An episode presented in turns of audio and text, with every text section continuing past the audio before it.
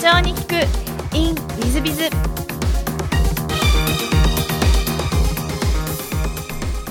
ィズビズの新谷です。先週の続きをお聞きください。このオンリーストーリーの、えっとまあ、戦略といいますか方向性といいますかは、はいはい、えー、どんな構想でやろうっていうふうに最初は思われたんですか？実はあの一番最初はそれこそ全然そんな戦略も何も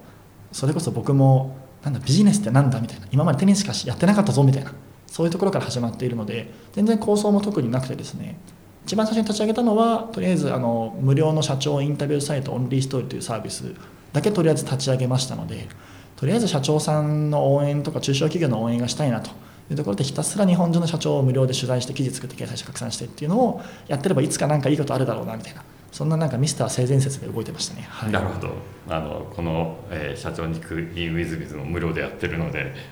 似てる感じがするなと思いながら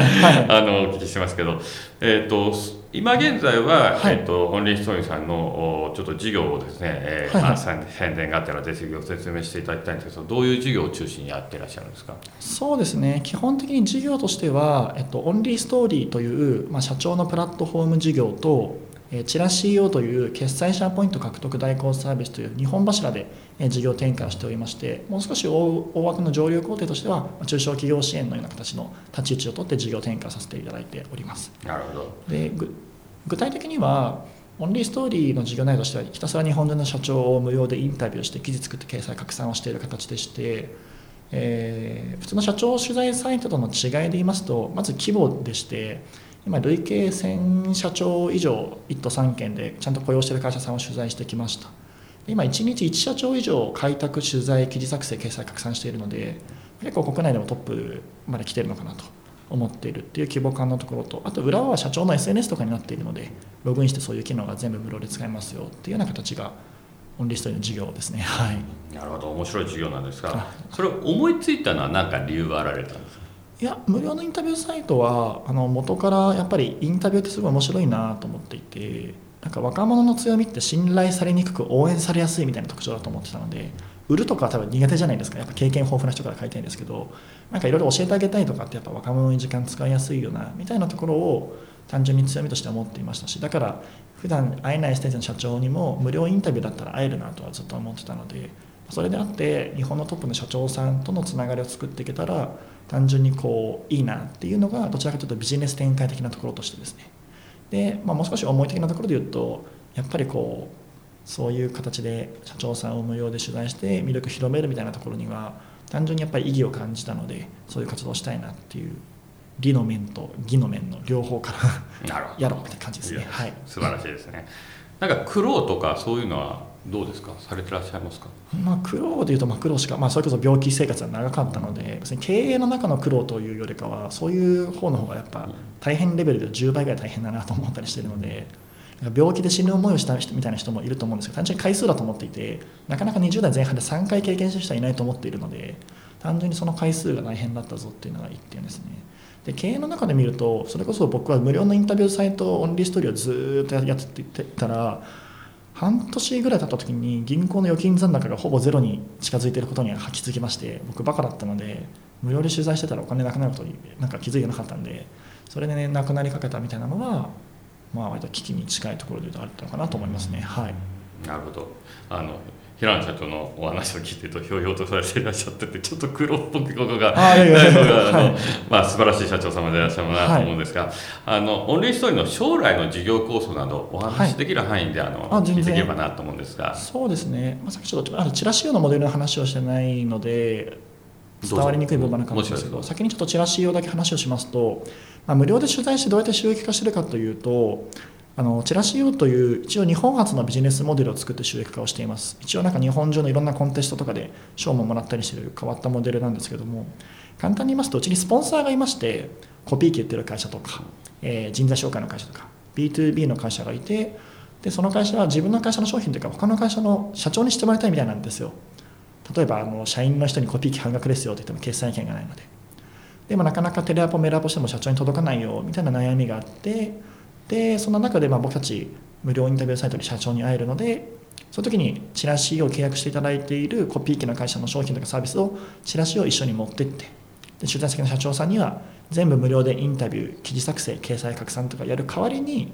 うちのそのチラシを契約した会社の商品とかサービスを説明する時間を作ってねと、まあ、そんな形でお願いをしている形になっています。ですので今の事業内容としてはそのチラシ用があるからあのそこで収益化ができているのでオンリーストーリーの無料インタビューができてで逆に言うと、えー、オンリーストーリーの無料インタビューサイトがあるからチラシを契約しているお客さんに、えー、掲載者のアポイントを提供できるというような相互交換のビジネスモデルで成り立っているというのが、まあ、まず現在の状況といいますか前提になっています。でこのビジネスモデルで展開していくと強みとしてはまずストックで収益化が得られるという形なので積み上がりやすいというところですね。なので会社としても売り上げはどんどん伸びてきているのでそれが1点と何よりは社長のネットワークとデータベースの獲得みたいなところだと思っていましてまあ、日本のトップである社長さんのつながりとデータが蓄えられるのであのちょっとご質問の前置きがなくなってしまって恐縮なんですけども今後の転換としましてはそれを生かしながらいろんな方面に横転換をしていくみたいな形になるのかなと思っていまして例えば社長のつながりっていう部分をフォーカスをしますと例えば日本中の社長を集めた社長交流会ができるかもしれないですし例えばあの M&A の支援ができたりするかもしれないですしうちの例えばまた別の角度ですとうちの会社若者の応募が月に50人ぐらい採用応募が結構集まってくる形で年1000人近く集まってくるので例えばその強みと生かして若者と社長さんの直接マッチングで、まあ、有料職業の許認可とか持ってるので採用書領域展開していったりだったりですとか、まあ、もう少しこうデータベースによりますと、まあ、帝国さんのような形での、まあ、予診領域だったりですとか、まあ、よりこうマーケットの大きい金融の方だったりとかいろんな領域に展開できるかなと思っていますので、まあ、今のレイヤーでは企業の経営課題ランキング1番である、まあ、営業販売 PR の部分のえー、領域で垂直展開していきましてその過程で得た、まあ、データベースや、えー、つながりを通してさまざまな領域に横展開していく。みたいなちょっとそれっぽい感じで語っちゃったんですけど。なるほど。そんな感じで考えてます、はい、いや素晴らしいですねじゃあちょっと全く違う質問をさせていただければと思うんですが、はいはい、えーとまあ、お好きなものということでお聞きしたらテニス漫画麻雀一人旅というふうにおっしゃっていらっしゃって、はい、お若いのに一人旅をされるんですか？そうですね。あの例えば今年は青春18切符みたいなのがありまして、はい、えっと、5日間鈍行列車乗り放題券を、まあ、1万2000円ぐらいで買えるんですけどもそれを買ってで極論普通旅ってどこかに行き先があると思うんですけども僕の場合にはその仕事場所どちらかとその移動の時間が目的でしてどうせ仕事するんだったらなんか恵比寿渋谷のオフィスにいるのも旅しながら働いてるのもまあ一緒じゃないっていう思いがあったのでで鈍行列車に揺られながら旅をしていって例えばこの間は1日目静岡2日目、え、名古屋3日目大阪4日目、え、兵庫5日目鳥取まで行ってきて鳥取でパラグライダーしてラクダ乗ってえー、コナン空港行って最後帰ってきたんですけど その途中ですごい仕事はかどったりするんであの電車乗りながら仕事をしてで各地でなんか美味しいもの食べてみたいな一人旅は好きですね。はい。電車に乗ってもパソコン開いて仕事されるんですか？そうですね。はい。なるほど。ただまあ結論スマホで仕事もできちゃうので結構僕だったりすると、うん、はいほど。なんかまあ平野社長様らしいですし素晴らしいですね。仕事一人旅しながらも仕事をするというところがですね。そうですね。僕あんまりなんか仕事が趣味って社長さんは割と多いかと思うんですけども僕なんか全然よく悪くも何も感じないタイプなので、はい、全然たのたの割となのですごい大変そうだよねとか言われるんですけど別に、まあ、大変な時ありますけど割と楽しんでるので、はい、なるほど、まあ、社長様になるべくして社長様になれたんだなという感じさせていただきますけど、はい、えー、で座右の銘はですね、えー、これ難しいんですが変えられるものを変える勇気を変えられないものを受け入れる冷静さをそして両者を識する知恵を与えたまえという大変難しい座右の銘でこれはどういう意味でいらっしゃるんですか？あこれはですねもともとニーバーの祈りっていうのがもともとのやつだったんですけど僕なんか座右の銘ってとかなんか名言ってなんかいろいろじゃな例えば継続は力なりみたいな名言だけ切り取ったらもうストーカーも肯定されるわけじゃないですか極論ですけども。なんかもういろんな世の中の名言って名言と名言は反発し合うなんてずっと思いながら生きてきたんですよ。ここだけ切り取るとやばいやつだなと思われるかもしれないんですけども。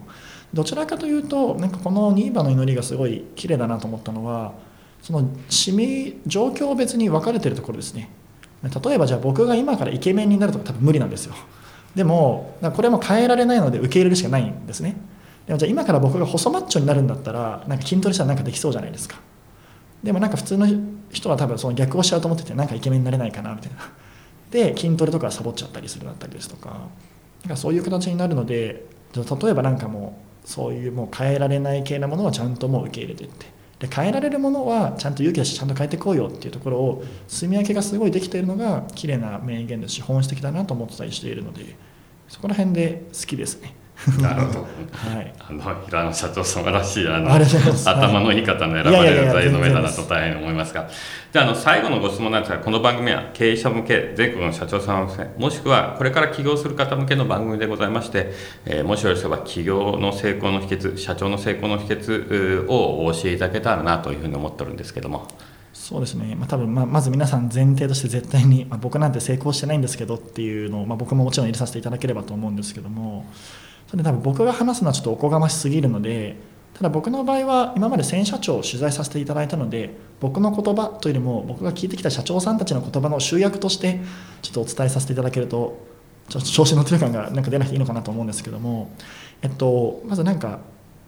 成功の定義とかっていうのもあると思うんですけど失敗せなんか失敗しないためっていうので言うのであれば単純になんかこうグリッド力みたいなところが多分一番秘訣になると思っていて諦めない力だったりですとか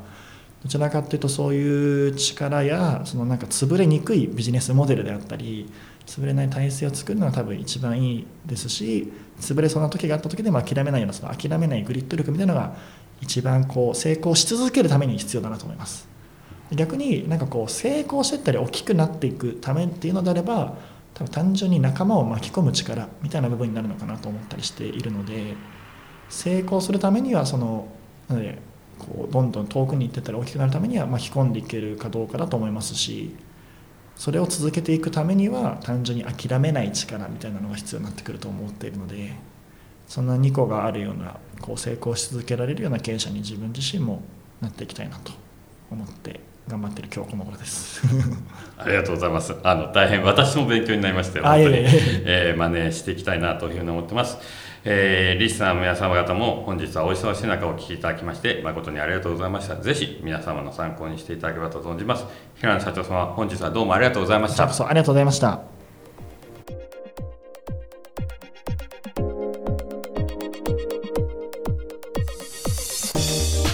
えー、本日の社長に聞く InWithDiz は、えー、オンリーストーリーの平野社長様でいらっしゃいましたが皆様方いかがでしたでしょうか？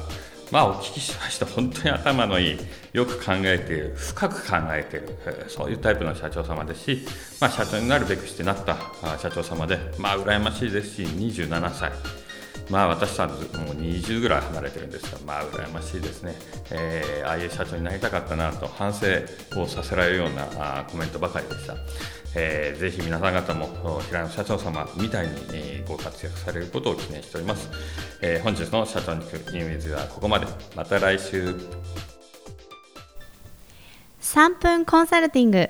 WithBiz が社長の悩みを解決本日の3分コンサルティングは T 社様、人材派遣会社社員5名の会社様です。こんにちは。私は創業3年目、えー、社員5名の人材会社を運営しています T と申します。こんにちは。本日ご相談したいのは SNS についてです。これまで過去の人脈やウェブサイトからの問い合わせが十分にあり、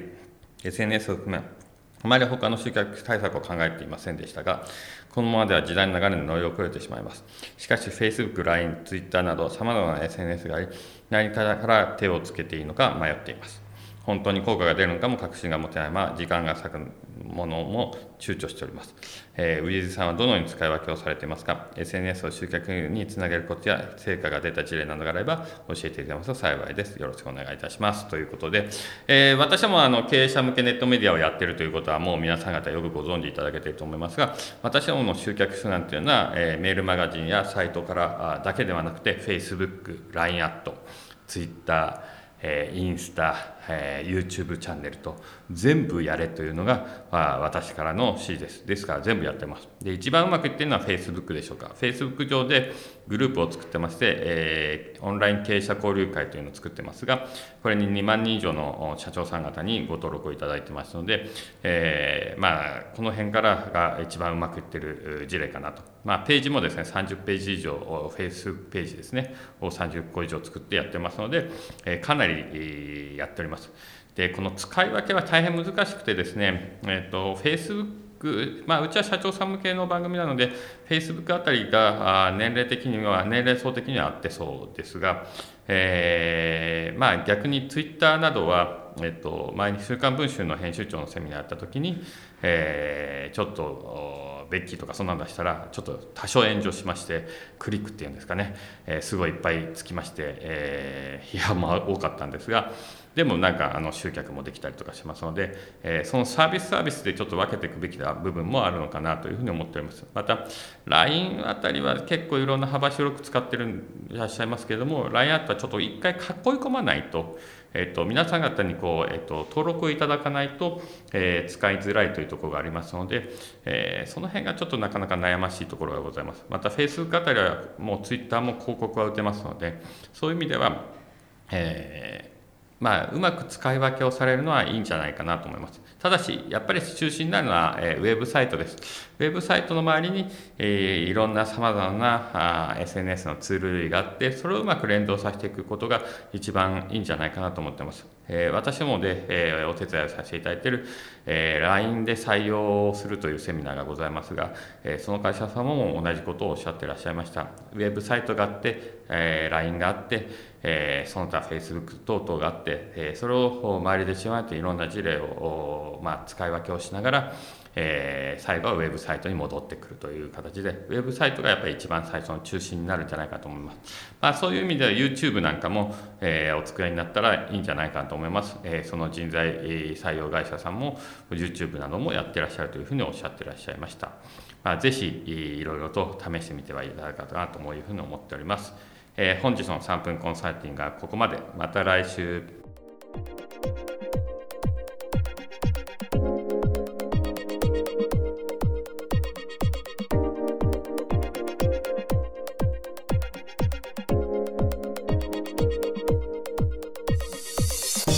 最後までお聞きいただきまして誠にありがとうございました。本日のポッドキャストはここまでになります。また来週お楽しみに。